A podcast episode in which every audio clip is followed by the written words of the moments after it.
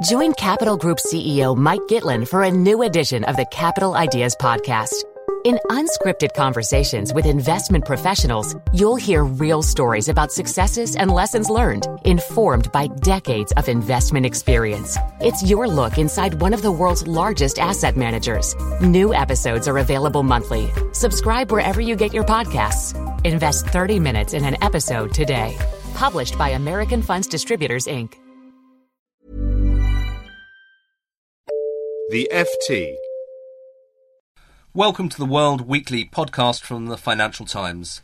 I'm Gideon Rachman, the FT's chief foreign affairs commentator, and I'll be presenting this podcast aided by Helen Warrell, who's here in the studio with me. Hi, Helen. Hello. Each week we're focusing on some of the major international political stories that are making the headlines, and we'll be drawing upon the FT's team of foreign correspondents and international analysts to make sense of world events.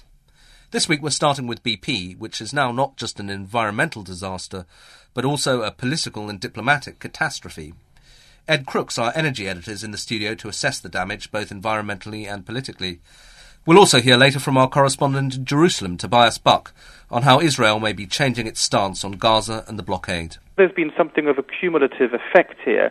Uh, Israel has been through several instances over the past few months, and I think there's just a, a sense that that something had to give. But first, BP. The Deepwater Horizon explosion on April the 20th has caused one of the world's biggest ever oil spills, untold environmental damage, and now threatens the future of BP, one of the world's largest energy companies. It's also seen a media storm with BP chief executive Tony Hayward vilified in the press and by American politicians. On Wednesday, President Obama met BP's chief executive and chairman, and it appeared that the mood was a little bit better after that meeting. So, Ed, do you think BP are now through the worst, at least, of the political storm? I think they may be, yes. I think certainly in many ways uh, the the problem is very very far from over. There's still going to be a big investigation uh, or series of investigations into the disaster and exactly what happened. That could turn out very badly for BP in terms of uh, the company's actions leading up to the accident. There are the oil is still leaking out of the well, of course, and they, they still have to deal with that, and their efforts to contain it so far have not been very successful. The oil is still washing up on the beaches uh, right the way around the Gulf. Uh, people are still very angry, concerned about angry and concerned about that. Uh, a lot of industries are still badly affected in terms of uh, bans on fishing and in terms of the effect on tourism and so on.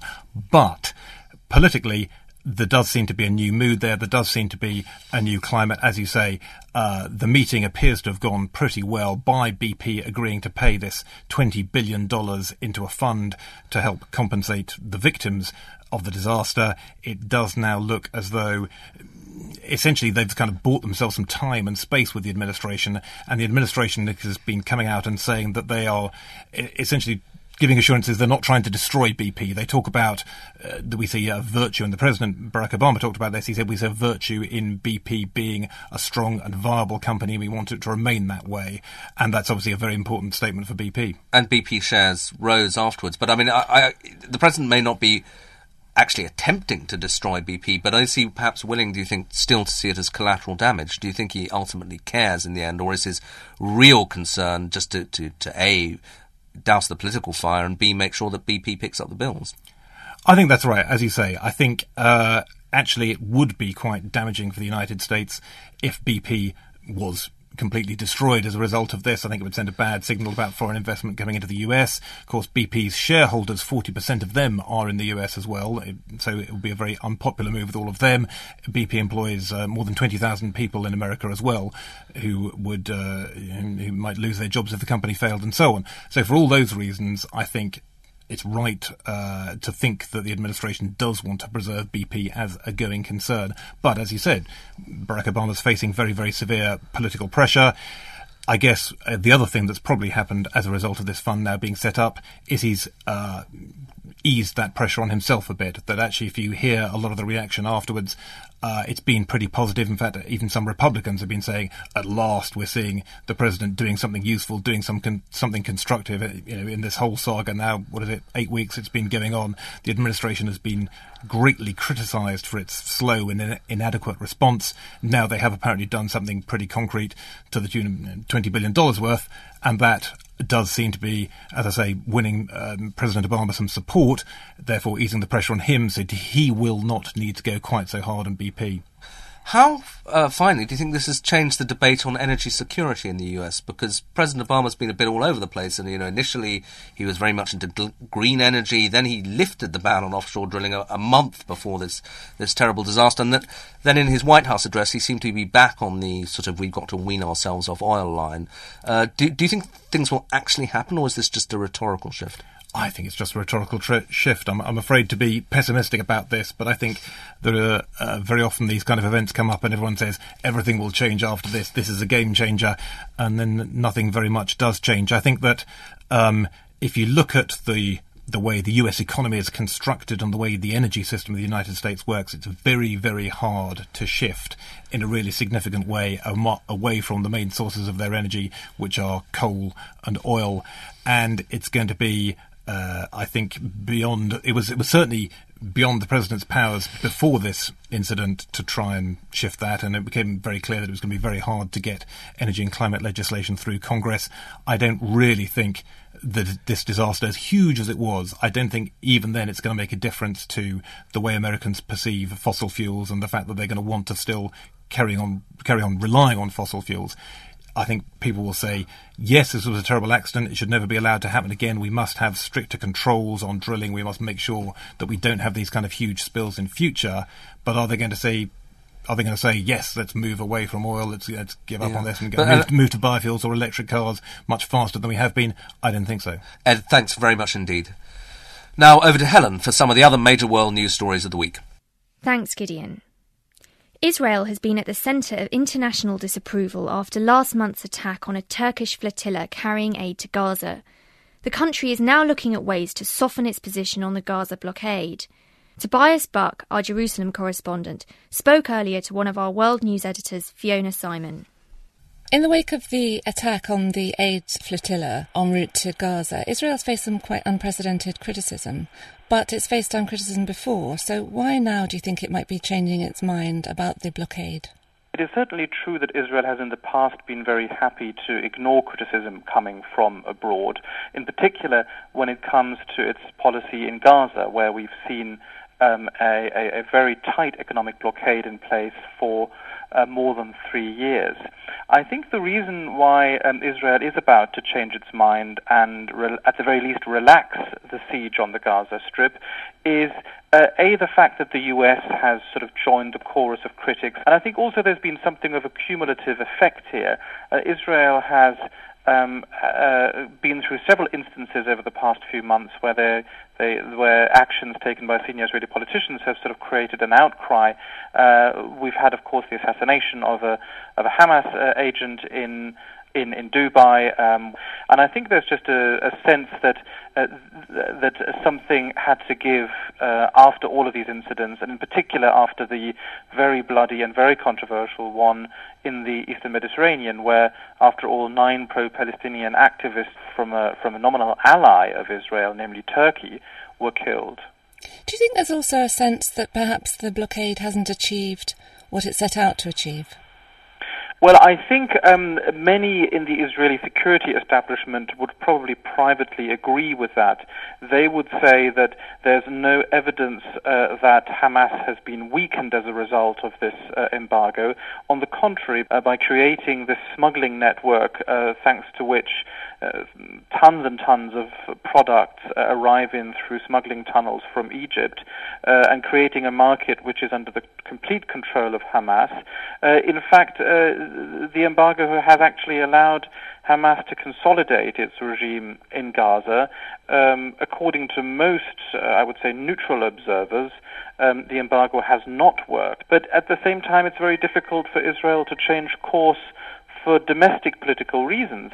So, what do you think is their thinking? I mean, ha- ha- what form is this easing of the embargo likely to take?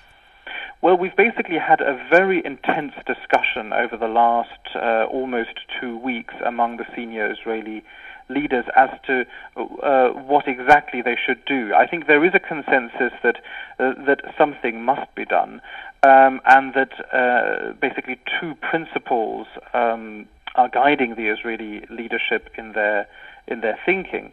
The first is that civilian goods, or what they call civilian goods, um, which tend to be sort of consumer staples, uh, food, drinks, uh, these kind of things, they should be allowed to enter Gaza in greater quantities, and also uh, a wider range of products should be able to get into Gaza.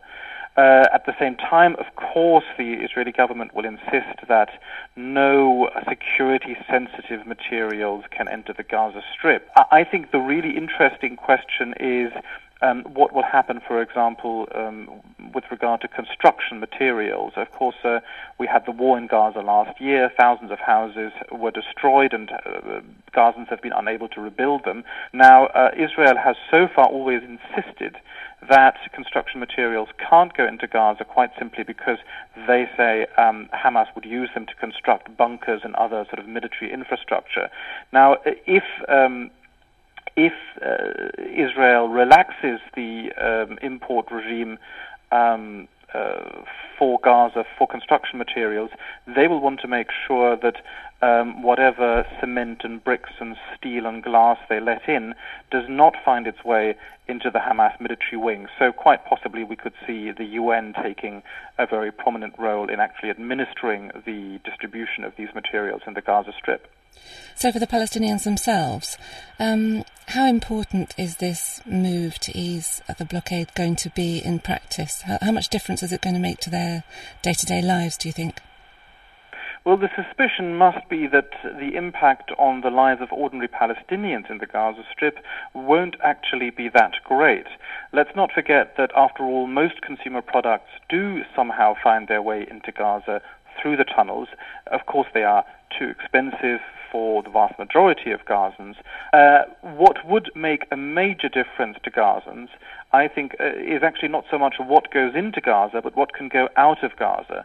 The Gaza economy has, in the past, been heavily dependent on exports, exports of uh, fruit and vegetables, um, exports of, uh, of clothes, furniture, all kinds of sort of simple manufactured products. That was a real strength of the Gaza private sector. Now, the private sector has essentially been obliterated. There's nothing left of it in the Gaza Strip. So, in order for the economy to get growing, in order for jobs to be created, in order to sort of wean um, Gaza society off uh, international aid, what really needs to happen is an opening of the Gaza borders to exports. And on that, we have not heard very much from the Israeli government. That was Tobias Buck in Jerusalem talking to Fiona Simon on Wednesday. So, Gideon, would Israel have changed its policy on the blockade without this furore over the aid flotilla? Um, well, it certainly heightened the pressure on them on to do it. So, uh, you know, at some point they would have changed it, but it's clearly uh, they've they've felt a growing international pressure, and I think that the Israelis have two major diplomatic worries at the moment. They, as Tobias said, they're used to uh, not being incredibly popular in their region or indeed in large parts of the world, but they're two relationships that are going uh, wrong in some way. I mean, the, the, the most dramatic change has been the relationship with Turkey. Turkey used to be the only big Muslim country with which Israel had a decent relationship. It's a very important neighbour as well. You know, it's close by. The Israeli the relations were so close. The Israeli army, I think, it may even still uh, air force may still train there, but uh, you know, of late. Uh, the relationship with Turkey has soured in a very dramatic way, so that uh, the government of, of uh, Prime Minister Erdogan is now more overtly hostile to Israel in some ways than, than traditional enemies such as the Egyptians or, or the, the, Arab world. And I was told, for example, that posters of Erdogan are now all over the Gaza Strip because he's seen as a sort of popular hero. And that's a very dangerous development for, for the Israelis and one they're profoundly uncomfortable with. The second development that uh, will be alarming them and is, is again fairly you know much discussed is the deterioration in their relationship with the US since the beginning of the Obama administration. Now that's less serious in one sense, of course. Uh, you know, they're, they're, still close allies with America. But any change in that relationship, any cooling is dangerous for them because the US is the sole superpower. It's also Israel's closest friend in the world. So if it appears that that things are going worse for them in America and in Washington, that is dangerous for them. Thanks very much, Gideon. Much of Osh, the capital of South Kyrgyzstan, now lies in ruins after days of ethnic fighting that has left at least 189 people dead and forced as many as 100,000 ethnic Uzbeks to flee for safety in neighbouring Uzbekistan. The violence is the worst to hit the area since an uprising in April that toppled Kurmanbek Bakiev, the country's president. Neil Buckley, our Eastern Europe editor, joins us in the studio. Neil, let's go back a little. What do we know about the conflict so far and how it started? Well, as you mentioned, there was a, a violent overthrow of the former president of Kyrgyzstan, Kurmanbek Bakiev, uh, back in April. Uh, Mr. Bakiev, of course, uh, had come to power in 2005 and really dressed himself in, in the mantle of democracy um, after uh, a couple of other so-called color revolutions or pro-democracy revolutions in in uh, other former Soviet states. Um, but he unfortunately started to show authoritarian tendencies quite quickly. He never really delivered um, uh, economic improvement within Kyrgyzstan, and people had become disillusioned with him. Uh, the problem is the government that uh, the interim government that took over after he was uh, deposed uh, has not established control over the south of the country. The south um, is really the stronghold of support uh, for Mr. Bakiev. Uh, that support is among the Kyrgyz population in the south of the country, but there is also a sizable Uzbek minority. Uzbekistan is the neighbouring state uh, to that region. The Uzbeks have supported the uh, the new provisional government uh, because they felt that they were discriminated against by the previous one and have been hoping for a better deal from this one. And we've seen very very significant, very unpleasant violence between the Kyrgyz and Uzbek populations. Uh, 189 people killed is the official figure, but uh, there are many reports that uh, that the the real figure may be much higher. Um, and although the violence has died down in the last day or two, there is a, a, huge refugee problem, uh, an approaching uh, humanitarian uh, crisis because of the number of people who've been displaced from their homes and are crossing the border into neighbouring Uzbekistan. Now, the interim government that you mentioned has actually blamed Mr. Bakiev's supporters for this conflict, although he has fiercely denied any involvement in it. Who do you think is, is likely to be behind the uprising?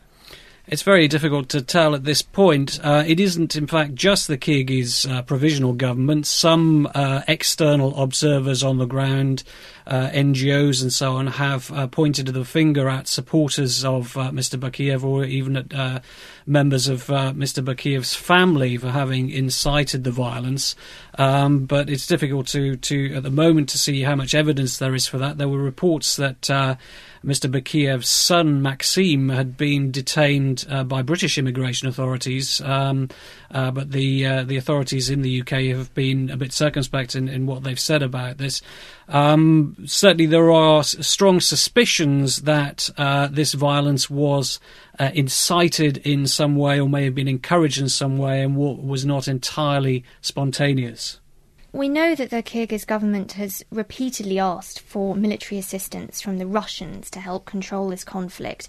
The Russians announced on Thursday that they could send in advisors, but crucially not peacekeepers, to help the authorities. What do you think these advisors will actually do in practice? I think sending in advisors um, achieves two goals for the Russians. One is that uh, it will enable them to keep an eye on what's happening on the ground. Um, clearly, there is a great deal of concern in Moscow over events here because uh, this is a region that is something of a of a tinderbox. There are uh, as a patchwork of different uh, nationalities. Um, it's also a drugs trade route from Afghanistan. So Moscow is concerned about, uh, deeply concerned uh, about what is happening there on the ground. On the other hand, Moscow has been reluctant to send in peacekeeping troops possibly because it doesn't want to get dragged into a difficult and dangerous uh, situation where its troops could get bogged down for a long period.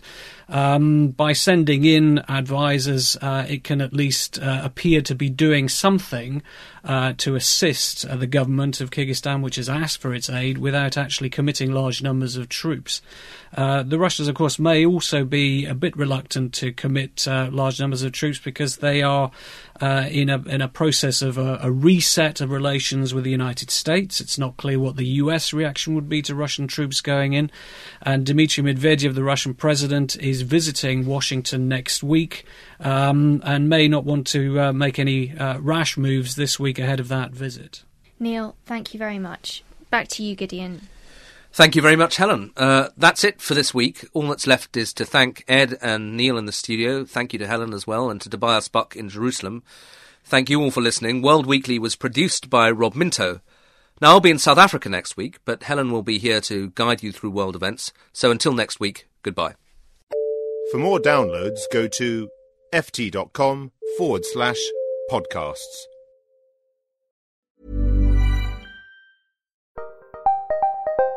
Did you know the Capital Ideas podcast now has a new monthly edition hosted by Capital Group CEO Mike Gitlin? Through the words and experiences of investment professionals, you'll discover who was their best mentor, what's a mistake they made that changed their approach, and how do they find their next great idea. Subscribe wherever you get your podcasts. Published by American Funds Distributors, Inc. Here at Bellingcat, we get to the bottom of things. From a global crisis to an underreported event, we find the facts using publicly available tools and resources, uncovering what is hidden on and below the surface. We connect the dots using social media posts, satellite images, and public records, and empower others to do the same by sharing how we do it. The ability to do so is only made possible by our readers, supporters, and community members. Care to join us? Learn how at bellingcat.com.